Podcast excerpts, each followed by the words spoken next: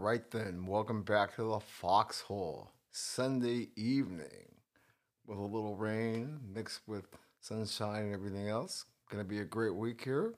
So let's wrap up the previous week. Fox, Hunting in a Foxhole, Season 5, Episode 28, Episode 156 overall. Your faithful host, Ken Harlan, here for another week of distilling what's happening in the world of sports. As always, we thank the folks at www.purpleplanet.com, Mixler, for providing the music we use in the podcast. Always a shout out to the folks at Rode and Zoom for providing wonderful tools for content creation for folks like myself around the world. All right, folks, let's get cranking here. Since it is Sunday night, we want to get this out. The COVID Chronicles. Well, well, well, I think we have finally reached the milestone as far as this segment is concerned. Right, this week we had, you know, the foreign traveler mandate lifted. Basically, the World Health World Health Organization saying the global emergency is at an end.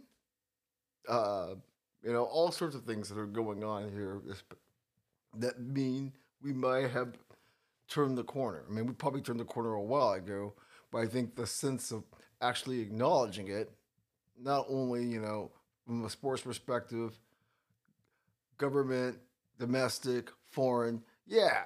So I have a feeling this may be the last COVID Chronicles for a, for, for a bit. I mean, we'll always mention it when it affects the sports world and other things, but I think we are about to go in a different direction as the deers take over my front yard. Anyways, let's see what we got here this week. So, as I mentioned, the foreign traveler mandate being lifted. What does that mean as far as sports is concerned? It means the Joker, not the basketball Joker, the tennis Joker, will be playing in the 2023 US Open.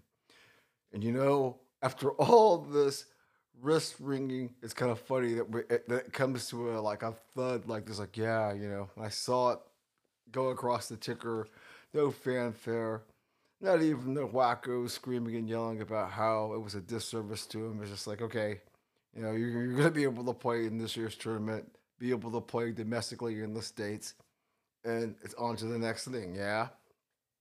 But of course, the wackos didn't keep themselves quiet this past week. What I mean by that? Well, Olympian sprinter Tori Bowie passed away unexpectedly this week. And boy, did it spawn just all kinds of nuttiness from that same peanut gallery that always screaming about the jab killing folks and that we need to wake up to all these people that are young who are passing away. And I just, I've said a million times with this these folks live in such a vacuum in their own little echo chamber. Because, you know, if people weren't dying unexpectedly before, you know, 40 prior to COVID, and you had no explanation why, now that probably the numbers will correlate that these things do happen and has nothing to do with that as far as maybe other things happen. And I would like to see these fools for once, provide me a shred of evidence that backs up all their nonsense, other than they get to be keyboard warriors and have an opportunity to run their mouths. It's just like so crazy because, you know, it's like we need to honor her because she's another person murdered by the jab. What if had killed her? Then what would your excuse be? Would the government have somehow, yeah, dude, the government created this virus to kill her? Anyways, then you had Jalen Rose. Jalen Rose never um, at a loss for making somebody raise an eyebrow, especially if you saw that suit he was wearing today. Yeah, that was an eye catcher, huh? Well, you know, with uh, Golden State's Mr. Looney, I mean, having a you know flu symptoms, what does Jalen do? He goes the opposite direction and starts fanning the, fl- the, the flames of the, a possible COVID scare with the Warriors. Luckily, everybody ignored him, and it did not become you know, a story because obviously that series sells itself.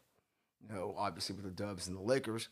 But I just thought it was funny that, you know, Jalen's screaming fire and nobody's listening. And that's kind of where we are with COVID at this point. you know, in fact, I thought it was interesting when I was putting this segment together and I came across an article in Deadspin. Not like anybody pays attention to what Deadspin says anymore at this point, but they're like, yeah, man, we're going to declare that sports in the battle against COVID actually won. And I get where they're coming from because, as I've said before, you have to like give a round of applause how the leagues adjusted, coped, and preserved, persevered, I should say, during this last three years. But to say that that one, okay, yeah, maybe it's because certain entities are a lot they're worth more now than they were before, as we were saying a few weeks ago, because you know the smart people have figured out like, hey, take it away from them, and gee whiz, we could even make more money. Not saying that's what, what their intent was, and it had nothing to do with them, but they definitely took advantage of that. And so, you know, it's a cute article, and there is some truth to it. But I also feel that, you know, disruptions, it was hard to say that sports won, other than the fact that the rich got richer. We found other ways to be able to consume the content. So I would say it's more that sports adjusted and became more innovative as opposed to actually getting a big W against COVID. How about that? Okay, like I said before, the World Health Organization says the global emergency is at an end. Then the CDC also is going to end COVID 19 surveillance, i.e., no more data collection that organizations have been doing. And the conspiracy theorists are definitely drinking their Hawaiian punch about that. Of course, if you're not collecting certain kinds of data, how are we to know if we're safe against this terrible pandemic, which is still, or virus, I should say, which is still lurking? Okay, I mean, it is very, uh, I don't know, encouraging. India, the cases are declining there. Here, stateside, two of the country's biggest hospitals report no COVID 19 patients this week. So, yeah, I mean, that's all good news on that front. So, which brings us to where do we go from here? Well, I think the foxhole, we have to retreat from this, as I said in the opening. And uh, to be curious, I think we'll bring open face back momentarily as far as the segment goes. But I think it something different as we're really winding down this season and getting near season six. So yeah, there's going to be some changes in the, as far as the format goes, slowly, because I always say these things and it takes forever because I do have a real life besides podcasting. But yeah, it definitely I feel like uh, this is a monumental moment. We'll see how, if, unlike the past where we had to revert back to this, I think this is a, a new page is being turned. With that in mind, I'm gonna get my adult beverage chilled and I'll be back on the other side with the high view above campus.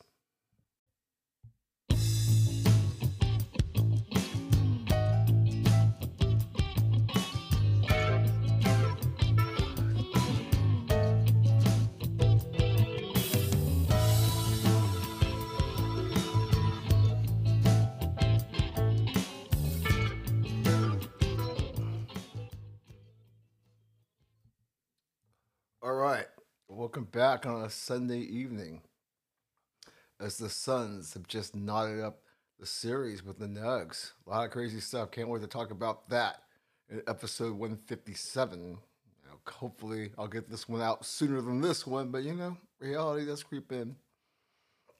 It might be Sunday night, but hey, you know, all we have to do is work tomorrow. So let's gather our peeps. Definitely got the adult beverages going.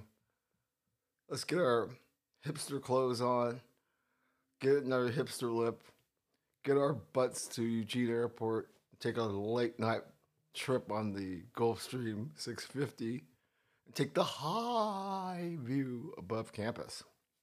What is going on Campus Way? Well, we find out that told you about the CFP announcing D-Day. Well, the CFP is really letting us know what kind of parties to prepare for. I mean, what it, how it's laid out in terms of this is going to be in terms of people that like to enjoy the holidays and the feast and have party watch parties and things like that.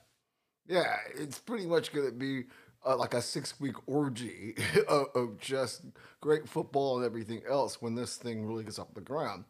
And they announced that in the 24 25 seasons on New Year's Day, there was going to be, you know, triple headers.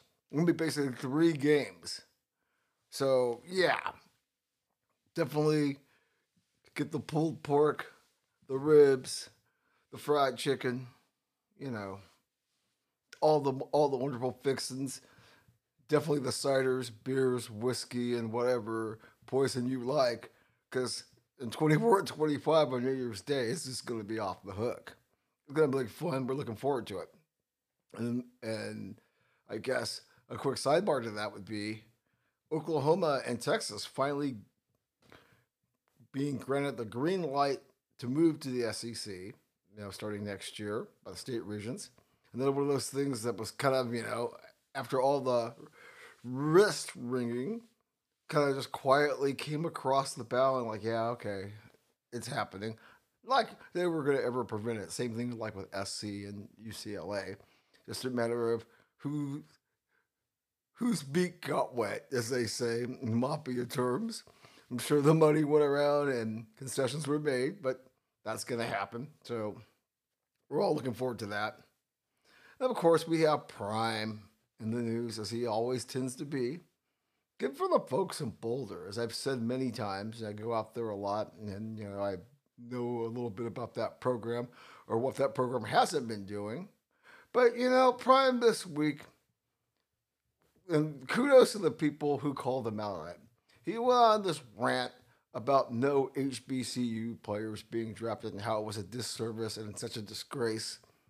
And then even people like Shannon Sharpe, who went to an HBCU, Savannah State, pointing out, like, well, gee, wasn't 60% of the people taking the NFL draft African Americans?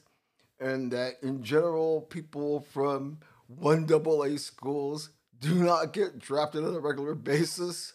Now there's very, you know, there's not that many Jerry Rices and Shannon Sharpes, mind you. It's like okay, and then the whole idea is if you were so butthurt about this, why did you leave Jackson State? Why didn't you build the foundation you said you were going to, as opposed to looking for another way to? Well, I'm Deion, and now that I'm big time as a coach, I can say anything I want. No, you can't. Or you can, but people are going to clap back. In fact, you need to answer why 60 people have left the Buffaloes program. You know, I think there was just something about this, and obviously the proof is going to be in what they do on the field. At kicking 60 people to the curb or them wanting to leave, based on a team that won one season, one game last season. Well, needless to say, we're keeping an eye on you there, Deion. Okay, what else do we have here? Oh, didn't we have this whole thing with you know it started in Ohio basically with all the gaming, and we'll get more into this in a closer look. But Bama and LSU being the game, baseball game being suspended, which led to their coach being fired so like I said, you know, this tells you there's more than smoke to this story, and I said we'll cover that in a closer look, right? But this whole gambling thing is really nuts. Um, also, how about Coach Calipari calling up the obvious? He says that the COVID rule, you know, allowing people to play until they're basically 30, has altered college basketball. And you know what? I can see why he's pissed because you know even though he mastered the one and duns, but having these younger players going up against these guys who are pushing thirty, he's not having the success that he once did. Not that he's been winning that many titles anyhow, but yeah, it, it has altered the face, and I'll be glad when we get past that and bring back some normalcy on that front because it is getting ridiculous. Well, let me stretch this out for another seven or eight years, and yeah, absolutely ridiculous to me, anyway. Okay. big story this week, obviously, is Bronny. That's right. LeBron's kid finally choosing where he's going to play probably his one year of college basketball. He's going to be at the Galen Center, which means the University of Southern California wins the Bronny sweepstakes. Big hubbub for that program. That was kind of interesting with Oregon, you know, at right when LeBron broke the record, right? Phil and and Bronny were sitting together, and it makes you wonder: Has Trevor Knight lost his reach?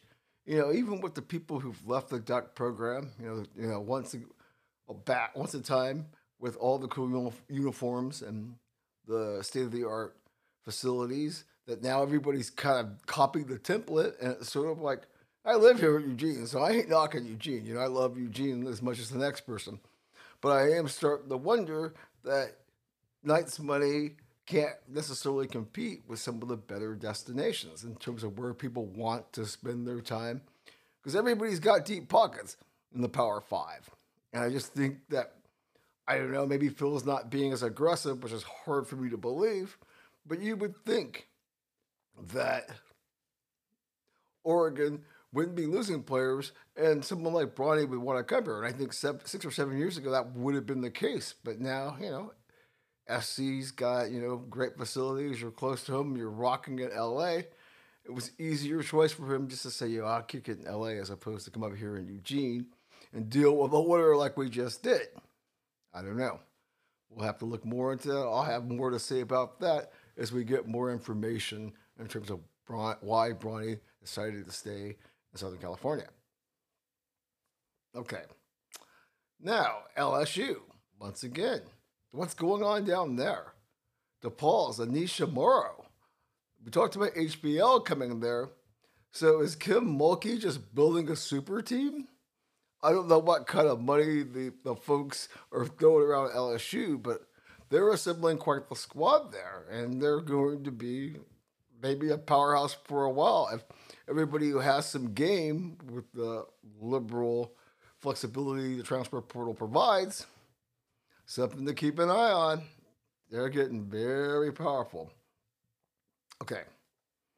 Now, one thing I have to mention, I brought it up last week, and I'll mention it again as I get more data with this whole New Mexico state. Do they deserve the death penalty because more details coming out of the scandals with the rape culture and everything else and the whole intimidation thing going on. Maybe the NCAA, if, if it has any power left, needs to step in and pull an SMU and tell them to take a little four or five year hiatus and maybe learn how to behave themselves. Because actually being able to participate in college athletics and leagues and all that sort of thing is kind of a privilege, and you should not be able to have an outlaw program. At least that's what the Foxhole thinks. You think otherwise, ftinfx at gmail.com. Drop me a line. I'd love to hear. Yeah, it's absolutely ridiculous. Okay, so I'll mention something here. How about the UCLA Bruins winning their 20th men's volleyball title, taking out Hawaii, I believe. I know one of their 20 wins was against my alma mater, which was a epic moment back in 93 for my school, but UCLA, you know, kings of the, of, of the basketball court, kings of the volleyball court, as far as the men are concerned. Okay, let's see here. Over in, over in softball land, rinse, wash, and repeat. As Sooners are just balling out. They're like 45 and 1. It's pure domination. As far as the hard ball is concerned, LSU and Wake are still one and two. Once again, what are those folks doing down there in the bayou with the money and getting all this talent? Good to see that the Ducks and Beavers both have cracked the top 20. So we're looking forward to some college baseball postseason coming up here. My man, uh, my, my, my colleague down in Starkville sent me a great picture with his cooler full of uh, Miller Lite, watching watching some great ball down there. I'm sure they had some big crowds, so really looking forward to that. All right, we will be back with something interesting when we come back. Something like that.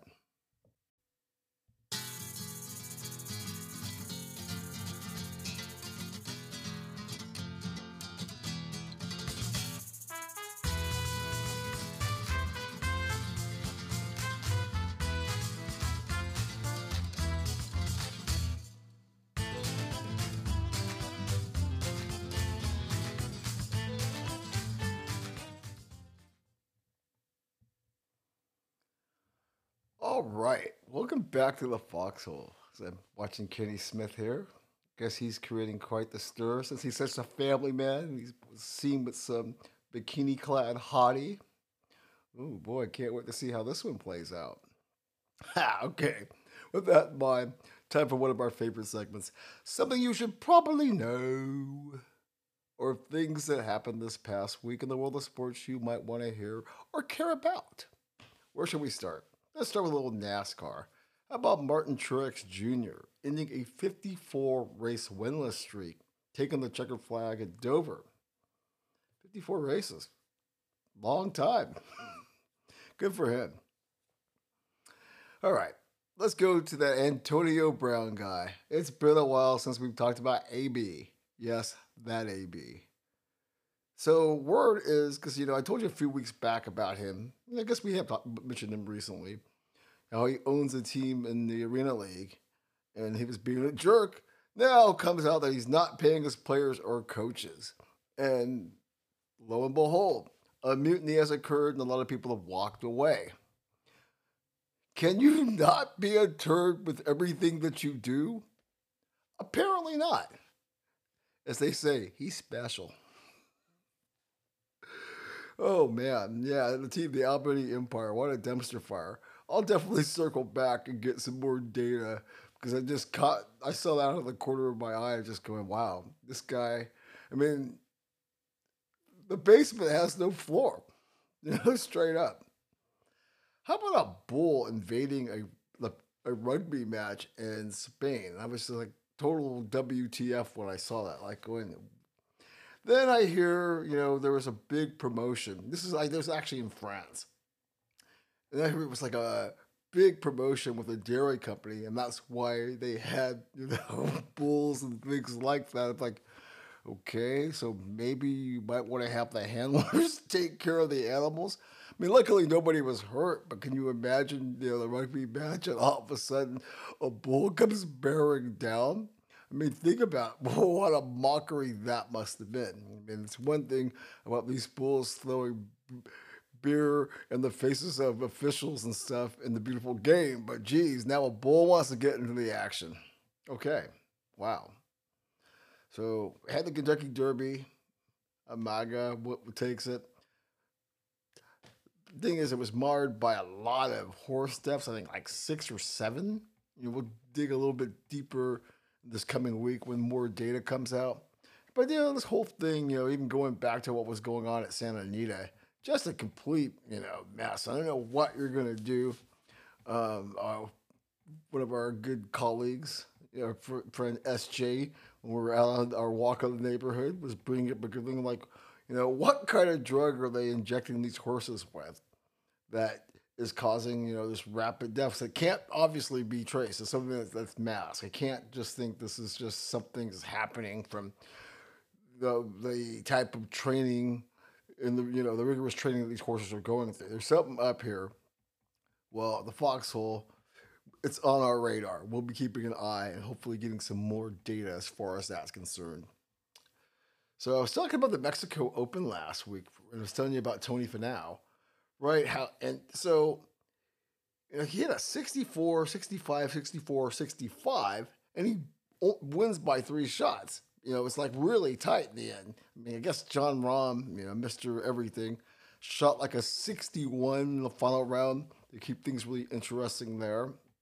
So as we get closer to the U.S. Open coming up here in June, and PGA is coming up here soon too, because I always forget that they move that. So yeah, a lot of exciting times there in golf. They just Golf Plus released another course, the Yale Golf Course. Man, that's pretty cool. These guys keep raising their game. We really like to see that. And Rory's $3 million penalty that we told you about for skipping the uh, RBC was upheld. But once again, when you're Rory and you got deep pockets, you're like, yeah, okay. I'm like, dude, you could have showed up and give the foxhole at least maybe a million and a half so we can get a studio and, you know, get travel and go to all the cool events. But hey, you needed your time off. We get it. Okay. At Indy race as well, Scott Scott McLaughlin won in Bama.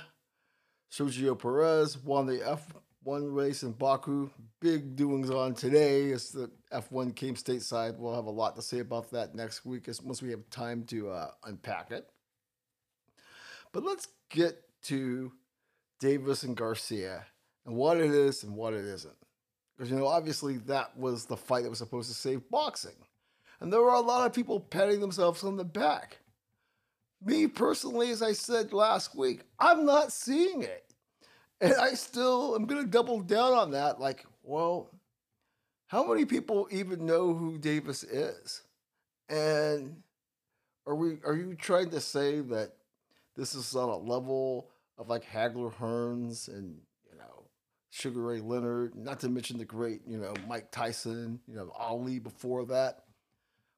Boxing is just uh, it's an empty vessel right now, and folks going around parading like, yeah, the sport was saved. need to put down the chronic, you know. You need to like leave the vape pens at home because you're high, and it makes no sense. I mean, I'm not I'm not hating on boxing. I want them to like have a positive attitude about the sport, but I'm not seeing it, quite frankly. Uh, another one that I find really interesting, you know, it comes to you know track and field and yeah, it's you know uh, Nijel Amos. He, he, was the 2012 800 silver medalist. He has a three-year doping ban. So what does that tell me? It tells me that people are still up to no good, and makes me wonder what people are taking once again to mask getting caught. Because it's pretty much a given that people still get but or getting busted, that people are still cheating. Like I still think baseball players are still doing all kinds of, you know, bad things as well to get that edge. I just think that there's so much on the table now and the vanity and all that stuff involved. People can't help themselves. We're humans. I like to think that we can have a higher standard, but we don't. And seeing this happen again and again just makes you really wonder. It's like, oh, you're the dumbass that got caught.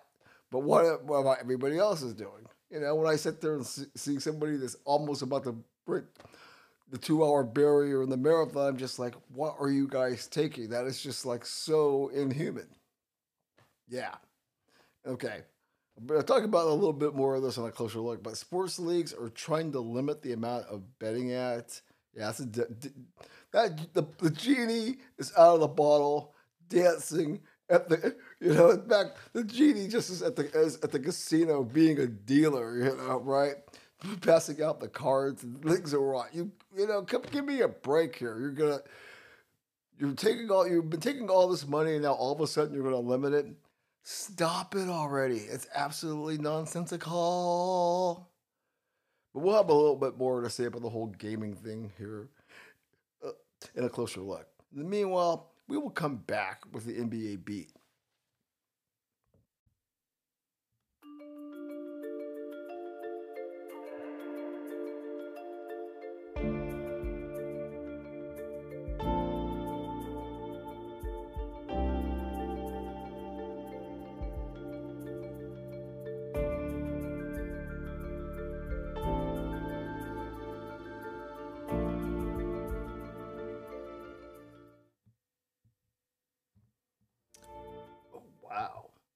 Slider's not quite working.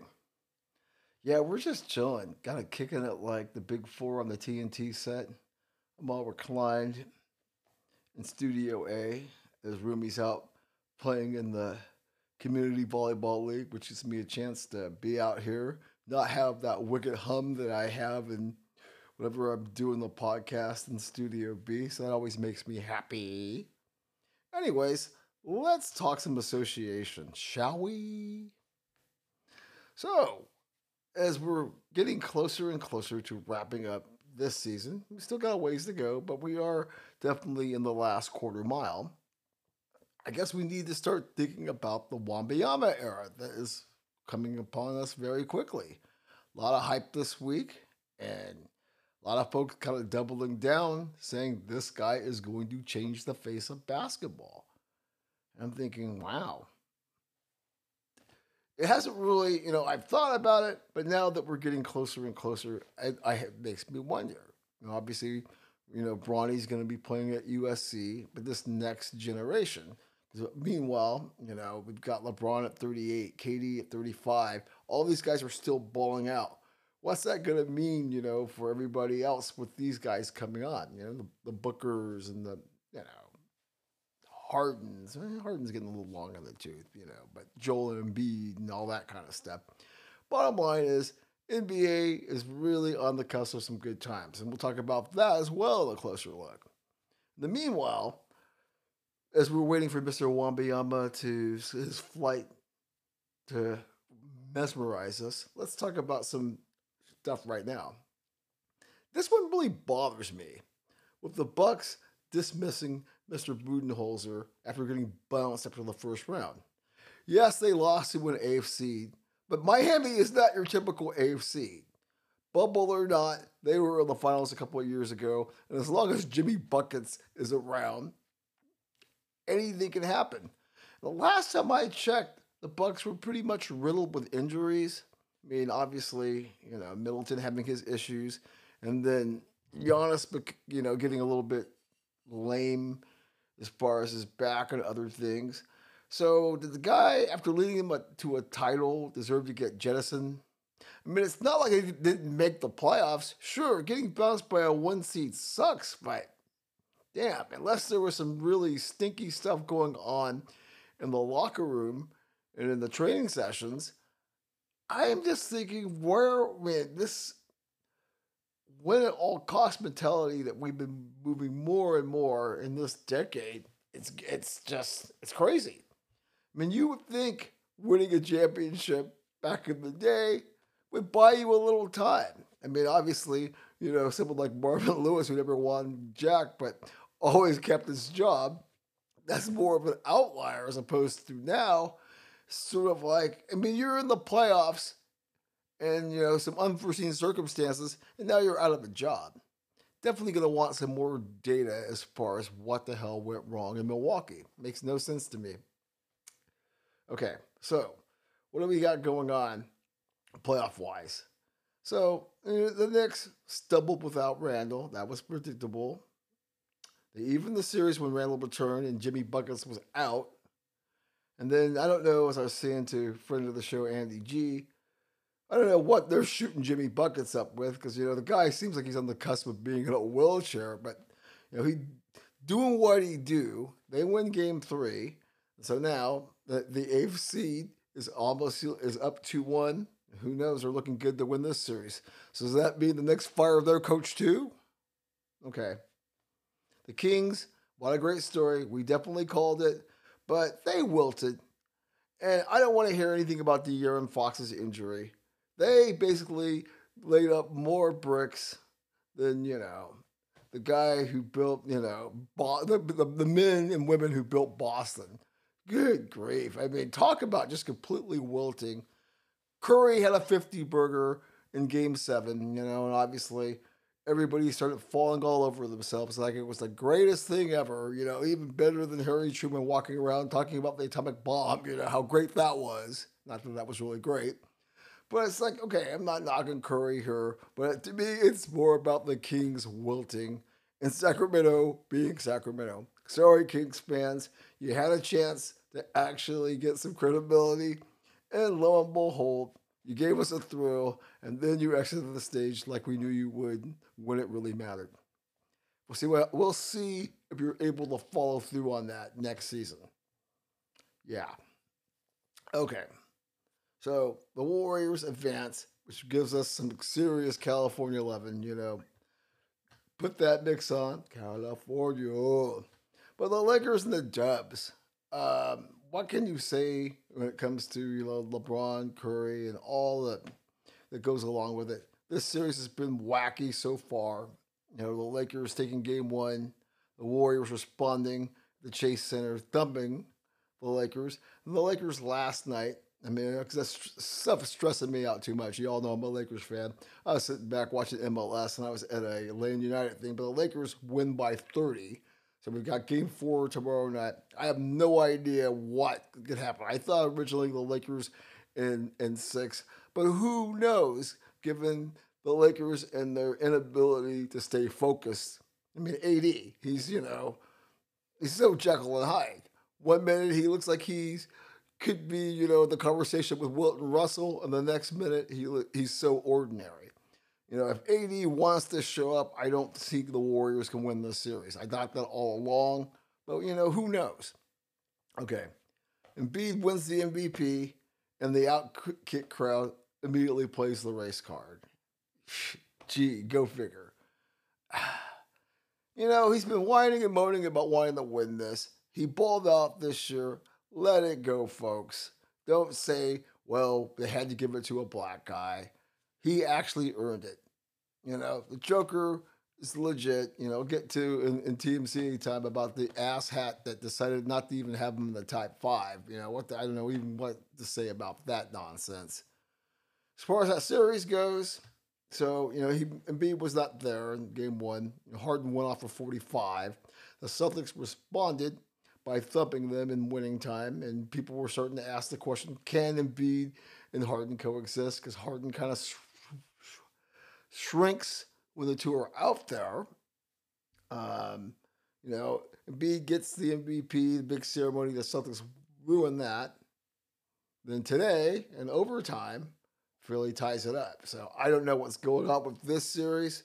Fantastic stuff, though. I mean, you do you have to wonder though if my man in Milwaukee got kicked to the curb. Does Doc get sent to the unemployment line if Philly does not get it done against Boston? And this win for me now, I am going to think he does. That's just me. As far as I told you earlier about the Suns evening the series. CP3 injured again. can set your watch to that. But maybe the Suns are better off without his jinxed ass, if you ask me. I mean, you got Book Shung. You know, when I was saying next gen at the beginning of this segment, yeah, I, you know, that guy, when he's cooking, he be cooking. So we've got some really good series going on here. Uh, looking forward to the next episode to see where we are in you know, five to 10 days, however long it takes me to get the next podcast out. But yeah, this is good stuff. I'll have a, a thing or two to say about that in the closer look. We will be back with the Nightfall of Diamonds and a look at the NHL on the other side.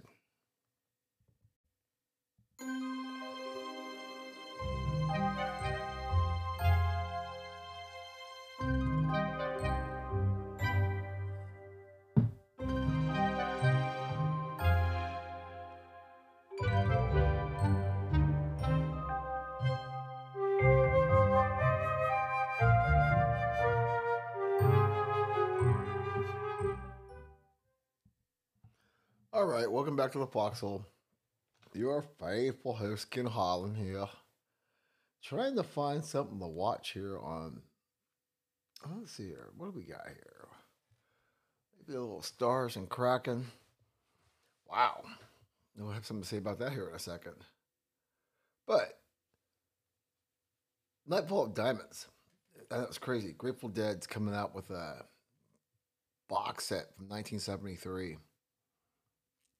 I mean, both of the RFK shows, you know, talking about Dark Star. Yeah, I'm really excited about that. And when we get closer to that, you know, I'll be making references to that because once ahead, always ahead. So let's talk some baseball. Unfortunately, somber note here uh, RIP for the legendary Vida Blue. One of my favorite stories I always like to tell being at the 89 uh, World Series, game two, and this guy in the bathroom all lit up on whatever, swearing I was Vida Blue, told the legendary Joe Brooks, a legendary figure in this town, great musician, great guy, no longer with us, told him that story, and he would always call me Vida Blue whenever he saw me. Yeah. But a stalwart on those great teams the A's had in the early 70s. I've talked about before, you know, one of the best team dynasties in the post-war era. They had a stint with the Giants and some other teams after that, but both be remembered for just being all that. I think what one eh, rookie of the year and MVP or something like that. Anyways, yeah, our, our condolences go out to the A's fans, the real ones, who are still left from that era. His family, of course. And the A's, what a horrible story it keeps getting. You know, we start with Glenn Kuiper adding more poop to Oakland's misery. He gets suspended. I guess he was making a Negro League reference, and the end came out the wrong way. Use your imagination. SJ Dubs were really quick to make sure he was put on a timeout. I'd like to hear the clip to see, you know, how bad it really was, but not too many people were happy with him. And people are not happy with the A's in general right now. It's just, you know, nobody's going to the games. I mean, when you see friend of the show, Ben C posting on social media, just having a total look of agony watching his beloved A's come to this. As I was saying, I mean, I'm not trying to make light of cirrhosis, but watching the final, you know, stretch of this franchise being in Oakland is like watching somebody drinking themselves to death. Just a really miserable way out. The sooner they get to Vegas, the better for all involved, I would imagine. Anyway, yeah, I mean, what, like 500 people, 700 people going to these games of that? That's really bad. Okay. Red Sox looking really hot right now. As I talked about the AL Beast last week, where they've won like eight in a row. And, and still, because the Jays, I mean, the, yeah, Jays, the Rays got off to such a hot start. Yeah, they're still, what, six and a half back, I believe, going into today. And speaking of the AL East and the NL East, how about a New York state of mind right now? The Yankees are nine games out, even though they're 18 and 16. They're in last place, nine games behind the Rays. The Mets, 17 and 17, they're in second, but they're still six games up. All the money that these teams have spent to make New York the capital of baseball again, it ain't going so well right now. Now, you look at these records, and you know it's just early May still. No reason to hit the panic button, but still, it's eyeball, it's eye lid raising, we shall say. Yeah, definitely keeping an eye on that. Uh, kind of interesting that you know the watch on the other coast, Dodgers and Padres hooking it up. That's going to be interesting. They play this weekend and next weekend. Get an idea of what's going to happen there. Right now, the Dodgers are having a narrow lead. I still don't think they can. They shouldn't win it this year, but then again, San Diego is not really living up to its expectations. But now that they've got Mr. Tatis Jr. back, and as the man said, don't hop on the bandwagon when we start raking. And you get the sense that the Padres are getting are starting to feel it again. So we'll keep an eye on that. A quick Shout out to Say Hey 92, even though maybe 93, but Willie Mays, the last great icon of the of baseball's golden generation, reaches another milestone. We hope we get to have several more with them. Right on for the Say Hey Kid. Wherever you are, hoping you enjoyed your birthday. Okay, let's flip, let's get our Zamboni and let's get to the ice. you know, I don't like to sit here and pat myself on the back, but you all knew I saw what was going to happen with the Bruins and how, what a disappointment it would be if they got bounced. And lo and behold, what happens? They get knocked out by the Panthers. And the look and the despondent look on their faces says it all.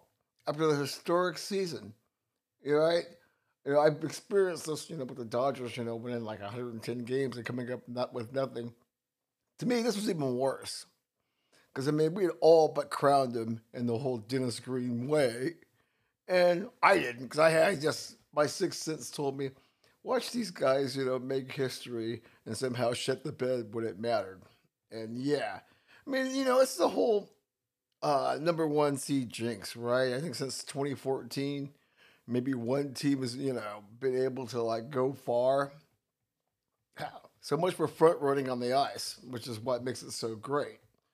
Speaking of, the Kraken just putting the ass whooping on the Stars right now. What a series this is. give the Kraken all kinds of props, but I'm telling you, man, they're going to go up 2 1. And obviously, being up 6 1 right now, I mean, they're running the Stars out of the building, which is, you know, hey, I mean, year or two, just like, you know, the, the biggest Golden Knights before them, putting the fear in folks. And, you know, I'm still surprised, as I've said, you know, plenty of times, you know, in the Kraken's brief history, how outside of Seattle, it hasn't become a Northwest thing. And these guys are the real deal. Shame on you folks for not getting on the bandwagon while you could while while it wasn't a bandwagon. That's all I can say about that. I mean, you know, they knocked off the champs, right? No, I mean, think about that. You know, if you're in Denver, you ain't too happy about. I've heard enough about the Kraken, but it is what it is, right? Um, you know, I, I suspect that series is going to go the distance because the Stars, they'll bounce back. Although, you know, the fever in Seattle, I don't know. So you got Vegas and Edmonton splitting. I don't know what happened. You know, I have been like I haven't had a chance to unpack it. Sort of like trying to get this podcast out. No shock, the Leafs, after making everybody happy, they find themselves down 2-0. And the Canes, well, they're breezing right now, but, past the Devils. It was like 5 1, 5 1 in both games.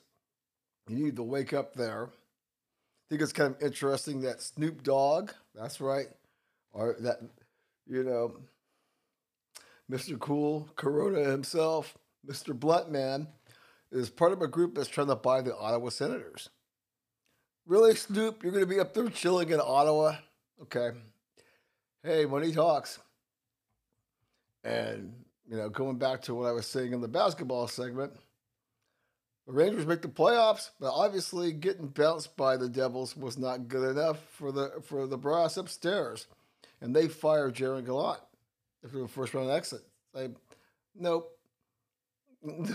this is not the New York state of mind we want. So there you go. That's what's happening on the ice. That's what's happening on the diamond. We will be back with some beautiful game life shortly.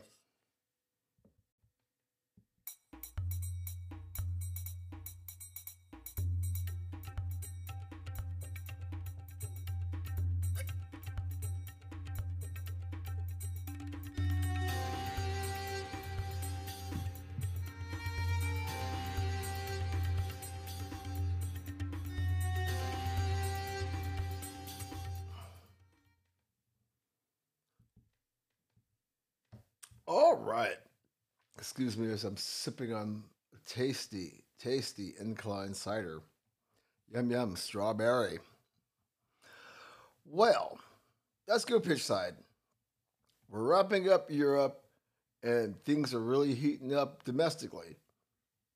So let's start with a team that you know I'm a hardcore supporter of. That's right, the red and blue, PSG making all kinds of news. They suspend Messi, because apparently after the stinky diaper they left last week, he didn't get permission to go to Saudi because we think that's where he's going to land next. And you know, give Nasser credit putting his foot down as far as calling the stars. The ultras acting up, and you know, it just whatever. I mean, it's just a stench. Leo experience is probably done. I mean, give Leo credit for apologizing, even though it was kind of half-assed. Like, oh, I thought I didn't know. I thought it was okay for me to leave. Come on, dude. You basically use PSG, you know, for an excuse to stay fit for for the uh, World Cup. You had your great moment. I was hoping you were gonna like say this is gonna be a moment of greatness, leading PSG to its first Champions League. But you melded it in after the, the World Cup. They all have. It's disgraceful. They won today, so they're holding on. They should win the league, but it's a stumble. Another disappointing season. And more questions than any possible answers as far as where that club is going to go in the future. Simple as that. Speaking of Messi, La Liga says they will not bend the rules for Barca to facilitate Messi's return, i.e., you better be able to figure it out under, you know, FFP and knowing your finances. It ain't possible.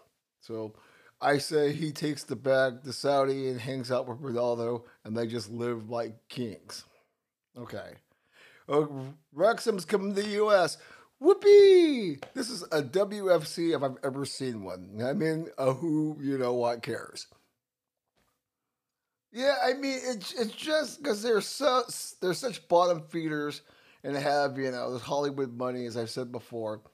You know, whatever the folks that think it's a great story. Of course, the folks who are all pro rail nuts, you know, use it as their shining example. I always say, you know what, screw that. Go look at Blackburn, then, then come back and talk to me. You know, right? Blackburn won the won the Premier League championship in '95, and they've struggled you know, since about 2012, actually getting to the third tier at one point. I look at that more of a barometer as far as a team people should really be interested in caring about as, as opposed to this clown show. It'll be, you know, the fact that, you know, they're going to play some of the big tier clubs and some of the smaller tier clubs. But it's such garbage to me, utter garbage. And you're to have a bunch of posers who are to go watch them and forget about the beautiful girl in life five minutes afterwards. So I'm not impressed. People make your money. Fools who want to be suckers and go see this mockery, more power to you. But yeah, this is definitely as, as PSG's Ultras do a lot, turn their backs. That's what I'm doing on that. Okay, so SCCL, big time. So we had the semifinals wrap up this week. Start on the other side with Leon's shocking Tigres. Yeah, I was really surprised by that. You know, it's kind of like multitasking that night and they cut out of the corner of my eye. And I'm just like going, gee, Lyon is going to be in the final, which means they're going to play in a rematch LAFC as LAFC dispatches the Union. After the, you know, what happened in the MLS Cup last year, you know, the best MLS Cup final ever. And in the first leg, you know, homeboy in leg two gets a red card, and basically LAFC lays the Union away, win it 4 0 aggregate. So now in the final, it's going to be Leon and PSG. Leon and PSG. Leon and LAFC, a rematch of when they played a few years ago. A lot of the 32-52 made the trip, and they're already booking the reservations. So this is going to be pretty epic if LAFC can pull off the pull off the treble, and I think they're going to. And that's you know what can you say? Supporter Shield, MLS Cup, and uh, you know SCCL two years in a row for the MLS after never being able to win it. My my my, things have changed. All good there. That was kind of interesting to see Mr. Garber calling out the U.S. Open Cup, saying that, hey, it's not really the standard it should be. I agree with him. I don't mostly agree with Garber, but, you know, he's just, I mean, I, I think it's the, the coolest competition in the, in the States. But it's a poor stepchild. And access to being able to watch it. And then when a friend of the show, Andy G, and I were trying to find the matches, we're trying to find the, the Timbers match. Complete, you know, shit show.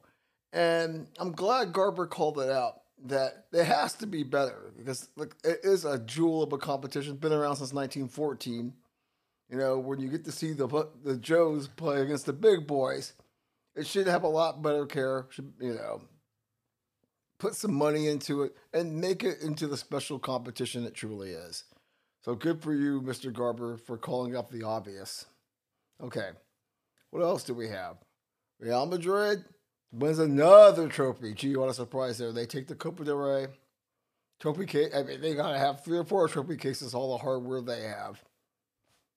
Meanwhile, Barca still leads La Liga by 13. So anyway, we win in that one, but you seem to win everything else, and you're still in play for UCL, which resumes this week. You know we'll be talking about that on the next episode.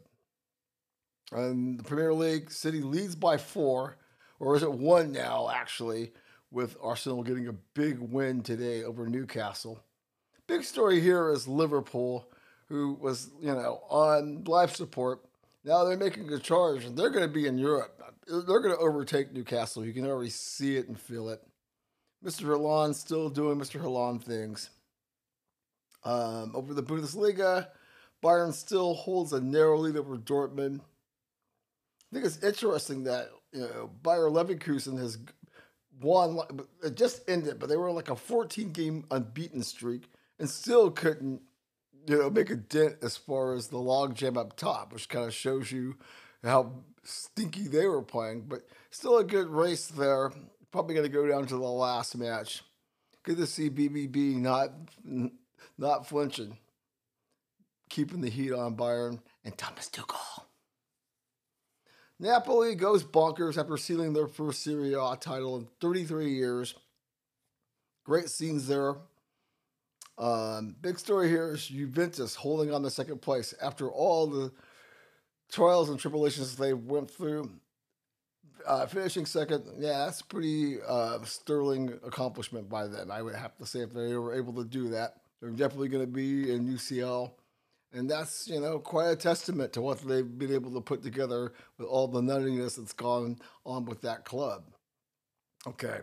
Over to MLS, Revs and FC Cincinnati are leading the East. Nashville trying to catch up. Great story with both of those clubs, as you know, they've, you know, especially with FC Cincinnati, the dumpster fire they've been, and the Revs being kind of a disappointment, both of those squads. Out west, Seattle and St. Louis, you know, keeping, you know, basically making things happen. The LAFC's hanging out there. They lost their first match. For I mean, big crowd at Levi. Great, you know, to see that happen. San Jose's got LAFC's number. We'll talk more about that next week. More kind of concerning is Austin, the Galaxy, and Sporting Kansas City just being absolute waste treatment facilities. I mean, you know, poop all over the place with those squads. They we expect better from them, and they should be better, and they're not right now. And you have to think heads are gonna roll, as Judas Priest would say long ago. Okay, close this segment out. Cool thing for me last night. Got to go to the Lane United Football Club's season ticket holder gala. They 10th year anniversary. Great video that they rolled out. New kits coming out. Exciting stuff for you folks who are local who listen to the podcast. Season tickets are cheap, right? There's a couple of nights at the bar, basically. You all should get out there. I'm going to try to get some people, you know, that are tied to that organization on the podcast and chat it up here. That's one of the things I've been wanting to do. Hopefully, we'll make that happen this season. But if you get a chance, get out to Civic and check out the Reds. Fun stuff, great entertainment. Looking forward to this season coming up. Okay, we'll be back with a closer look.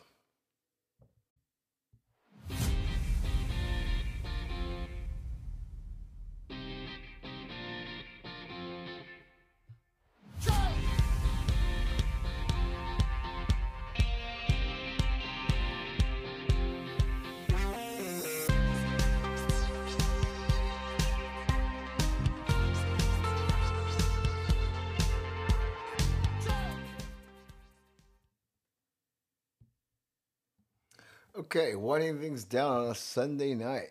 Dallas Pools went back, Kraken six, Stars two. Yeah, you gotta think this is over, but hey, stranger things have happened. Okay, time to opinionate, editorialize, you know, do all the things we do on a closer look. So, the spread in the new reality. What am I talking about there? Well, this whole gambling thing it's in the last couple of weeks it has taken a sinister turn. I mean, the whole thing with the guy with Bamba that I mentioned earlier.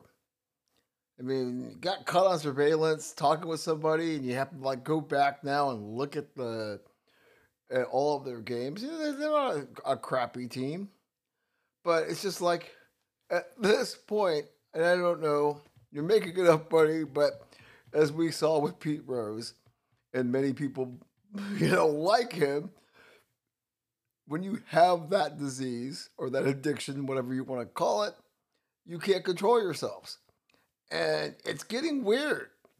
And when you have basically uh, you know, the folks that keep an eye on these things catching you and you wondering about the integrity of of that.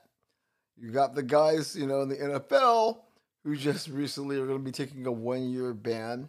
I said earlier about sport about you know the leagues trying to counteract that by limiting you know the amount of ads, which is absolutely ludicrous when you think you know you open this genie, you let the genie out of the bottle. Like I said, the genie is at the blackjack table, you know, dealing hands at this point.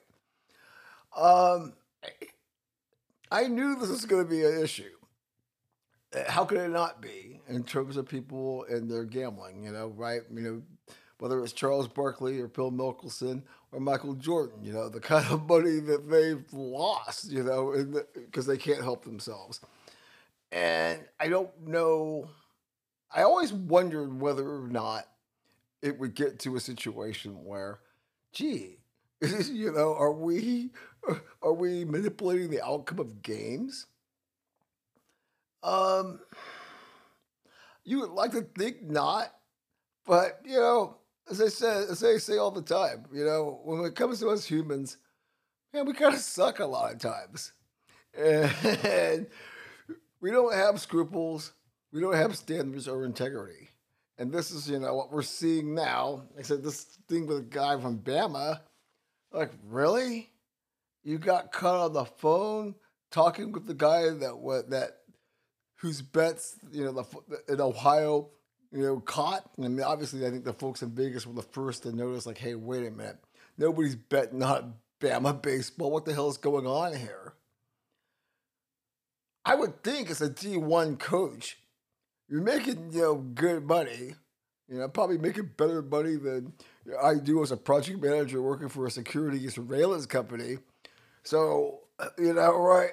If I have to be ethical at my job, we you know have clients of all sorts of stuff in the in the security surveillance and access world, how the hell are you not being that way? I mean, I don't know. I know I lived in Vegas for a long time. I know a lot about the gambling abyss. And, you know, when you can see someone like, you know, Pete Rose, who we've talked about ad nauseum, but you think about what he threw away in terms of even even as a douchebag that he is, had he been able to like not get involved in, in gambling, how much better his life would have been. And I don't understand it where you have plenty of time after you're done. And especially in this day and age, the money you make, why would you put that at risk? Like, nah, man, I'm gonna pick a bet. And the idea that, you know, because you gotta, I mean, you've seen, you know, Henry Hill and the mob and all that kind of stuff. You have to wonder where where they are in all of this as far as manipulating the outcomes. But yeah, it is, you know, a new reality. And we saw this coming and now it's, you know, the chickens are coming home to roost. And I'm not sure what is going to be done. You know, I have a feeling that you're going to see, you know, uh, the feds and the government really get involved in this. There's going to be some really harsh penalties coming up for you folks that cannot help yourselves as far as, you know, compromising the integrity of these games. And I think we're at the tip of the iceberg, personally, as far as that is concerned. Okay, let's talk about the Silver Parade, shall we? What do I mean by the Silver Parade?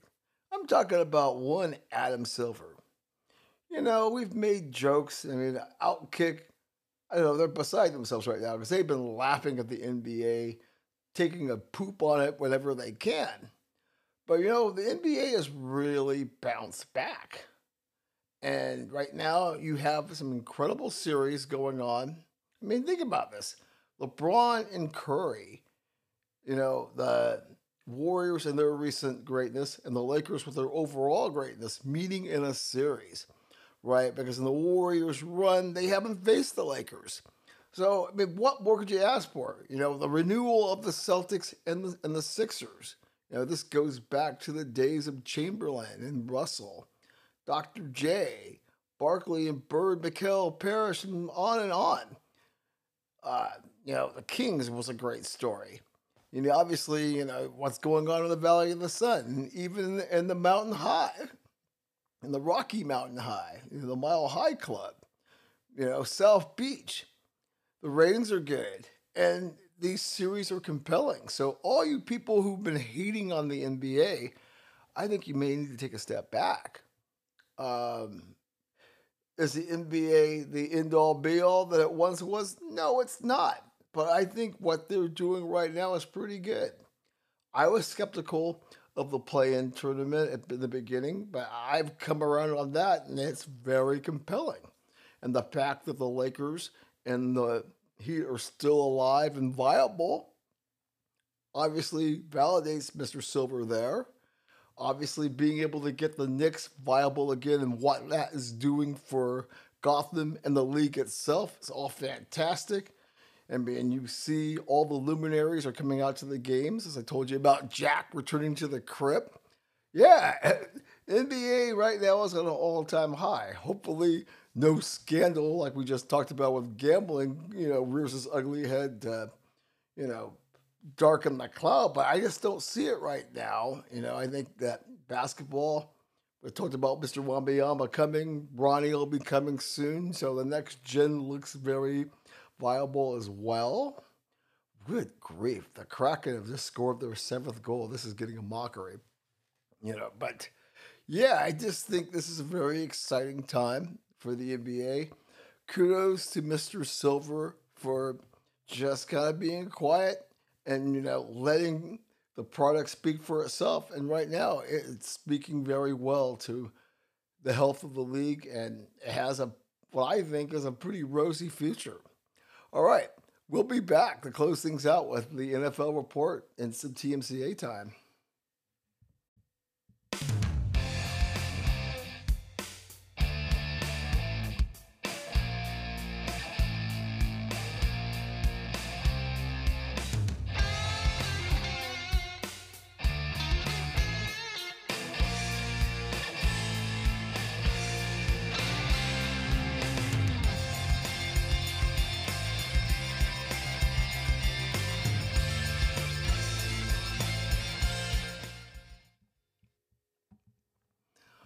Right, wrapping things up on a Sunday night with the Kraken putting up a seven burger on the Stars. Yeah, yeah, yeah. CL is going to be rocking tonight. Tip your bartender very well. of course, if you have to work tomorrow, maybe not so good. So let's go to the NFL report. Yeah, you know, with let's just talk about the NBA the beautiful game life and all that other stuff sort of taking center stage. You know, this is kind of the quiet period of the NFL, even though it's never really quiet when it comes to the no fun league. Of course, Comcast and the NFL doing its every couple of years shadow dance because I guess what at one point the report was that the NFL network and the Red Zone channel were being pulled from the lineup and I was like, oh, oh, really? You know, obviously, you know, fighting over nickels and dimes. But, you know, since the NFL and NBC have a strong partnership, we knew that wasn't long. And so if it did happen, it must have not been for long because as I've just turned the channel, the NFL network is on, is on my tier. So, but it just cracked me up when I see, you know, the ads for, you know, the Sunday ticket and you know the pricing and all that kind of stuff. And yeah, it's going to be a battle as far as you know the fans. You know, wanting to only pay so much. The league really trying to crack down on all the Reddit streams and things like that that people, you know, that don't want to pony up but still got to watch their team. Yes, interesting times there. Okay, so they got some post draft power rankings that came out, you know, so that's always interesting. Kind of the same, what you would expect, right? You know, you KC one, the Eagles two, you know, which is kind of surprising, but the Chiefs are the champions. And the Eagles, even though they seem to have really fortified themselves, it's probably fair to have them two right now. Cincinnati at three, eh, I'll get to them in a second. The Bills at four. Meh. San Francisco at five. That might be low, but we don't really know what's going to happen with Brock, Brock Purdy. If he's going to bounce back, if he was a flash in the pan, Mr. Lance, or maybe Brady's going to show up. Who knows? So maybe that's probably right. And say this we know that now that Lamar is flush with cash, whoo boy, he's selling the Wolf tickets. He's saying, you know, now that I've got some receivers, you know, OBJ, the other, you know, dropping somebody, and the kid that was kind of hurt last year, he's thinking he's going to throw for 6,000 yards. Hmm. To have to stay upright to throw for 6,000 yards there, buddy. But hey, you know what? If you're feeling yourself, okay, we'll, we'll, we'll go with that. Okay. So with Rodgers officially gone in Gotham, you know, doing the rounds, living his best life, are we ready for some love? Yeah, you know, you have to wonder about this, you know, Mr. Love taking over the reins. Big shoes to fill, Mr. Favre and A. Raj. You know, is this guy going to shock us and the Packers are going to be a surprise team? My gut feeling says no, but what the hell do I know? But I definitely think that is going to be one of the intriguing stories. Sure, Rodgers being in Gotham, that's going to, you know, garner all kinds of flash, but you know, Packer right, Packer Nation, they're they're a tough they're a tough crowd. And I don't think they want to settle for mediocrity right now after having, you know, two of the all-time greats, you know, lead them back from the hinterland. So this is a story I'm definitely looking at. Another story I'm looking at. Apparently, the Commanders are angling for a move back to the district. Seems like all kind of momentum for them to take over the RFK site. As a fan, I'd be like overjoyed because I do. I feel like they lost their mojo when they moved out the land over. So, of course, people. I don't get this.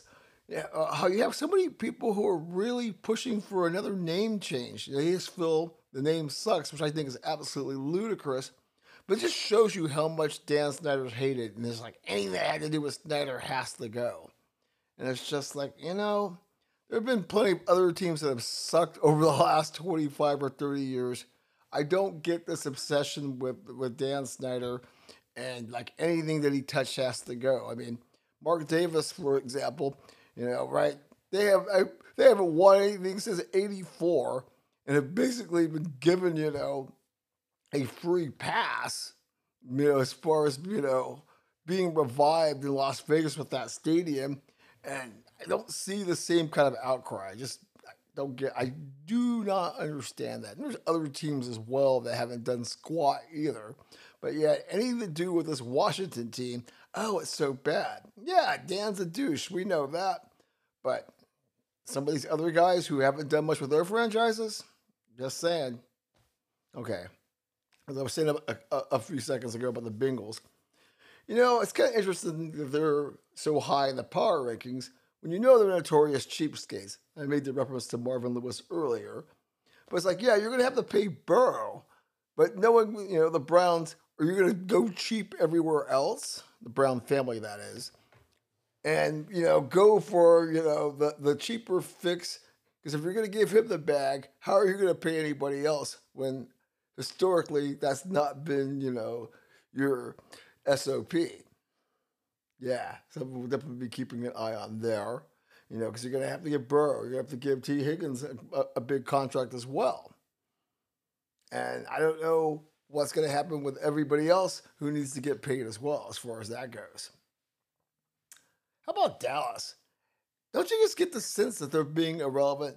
As much as Skip Bayless tries to make us think that they're doing something, but you get this weird sense that you know, they're one of the, you know, uh, they're, they're like that person that, you know, is an attention whore.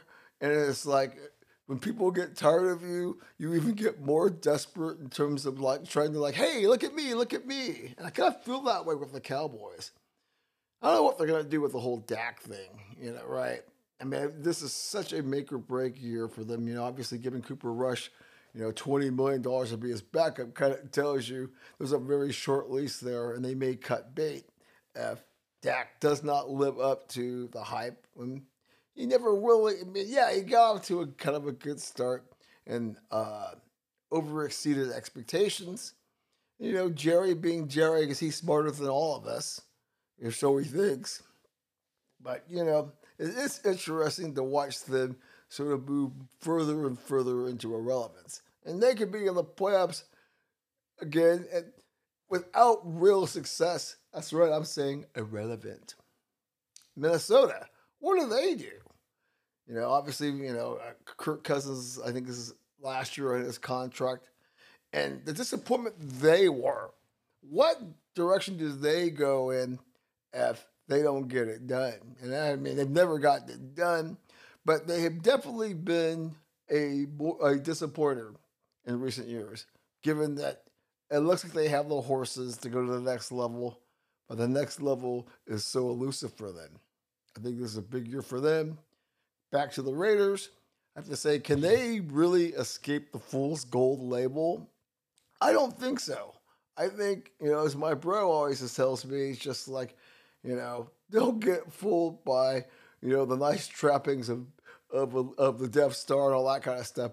Is still a woe broken franchise ran by a bunch of incompetents. And until they prove otherwise, I'm going to have to say, yeah, I think that, you know, it's going to be more of the spare for Raider Nation. You know, I mean, I'm not saying that as hating. I'm just looking at the facts that are in front of me. Okay. Nick Foles looking for work again.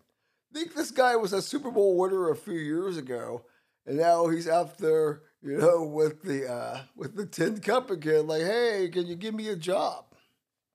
How is that possible? Only in this win for me, win, win at some point but not now. What have you done for me lately? World we're in. Only this could happen. Okay, let's get to it. Let's let's close this out. We're gonna hand out the stainless steel bowls of the stinkiest varieties for people whose actions and deeds, or just being who you are, earn you some TMCA time. You know, stainless steel bowls of the stinkiest varieties that come in complimentary, regular, and XL sizes. So I want to start out with the ass hats and their gunplay, hitting a Texas A&M Texarkana player with a stray bullet during a game. Dude, what are you doing shooting up a baseball game? What the hell? That's an XL for sure, if not two. Um, I'm gonna give Australia, you know, right, I'm gonna give them an XL for like taking half of Talor Gooch's purse. I mean, like two million dollars for their taxes. Like going, damn Way, way to make people not want to come play your event. Jeez. Okay. I'm to give the Spurs, not San Antonio, you know, England Spurs. To give their fans an XL for taunting, for taunting one of their own, giving Son racist, what, saying racist stuff about that guy as hard as he plays. Really? Yeah. Come on, football, proper fans. You have to be better. It's absolutely ridiculous. You can say anything you want, but you have to go racial. Just it's just nah.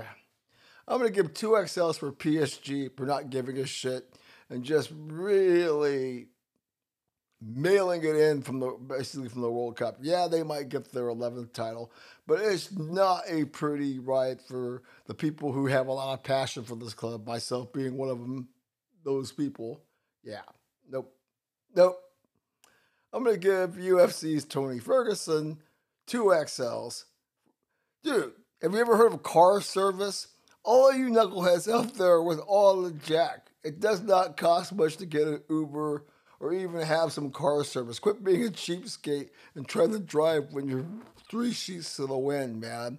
Leave that to us poor saps that can't afford car service, man. Ugh. Okay. I'm going to give the Giants an XL because you know we're down in you know Mexico with a series of the Padres, and a lot of the players you know ended up with Montezuma's revenge getting the runs.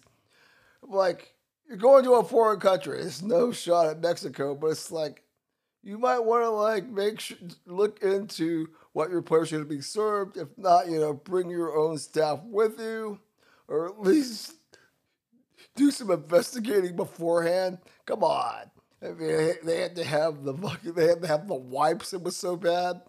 Wow. Okay. I'm gonna give just XLs to the Mahomes. You got Jackson and his issues. You got Patrick, who's becoming more of a clown. I'm not gonna even you know start with Brittany, but I'm gonna give the Mahomes clan, you know, a three strip, three XLs for them. I said Kelce last week. Another group of folks I'm just really getting tired of. Yeah, he gets it down on the field, but off the field, just a total clown show. Okay, lastly, I'm going to give Tiger another XL. Dude, I don't know what to tell you when it comes to you and your women troubles, man.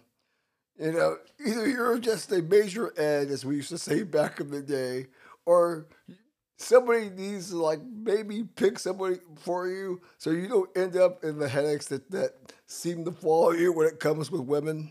I mean, geez, dude, you know, you got more money in Fort Knox, but you still manage to always end up on the wrong side of it. And from what I understand, it's mostly you. But then again, I have a feeling that you're a terrible picker when it comes to the ladies in your life. All right, folks, somehow got through this another week. Hopefully, be back in you know anywhere from five to you know eight or nine days, depending on how busy the week is and when I can slide it in. I know it's going to be beautiful weather next weekend, so that's going to make it even harder. But a lot going on, so I'm really looking forward to the next episode as we wrap up season five and we start moving in different directions for season six. And meanwhile, enjoy your Sunday night have some adult beverages, and we'll see you when we see you.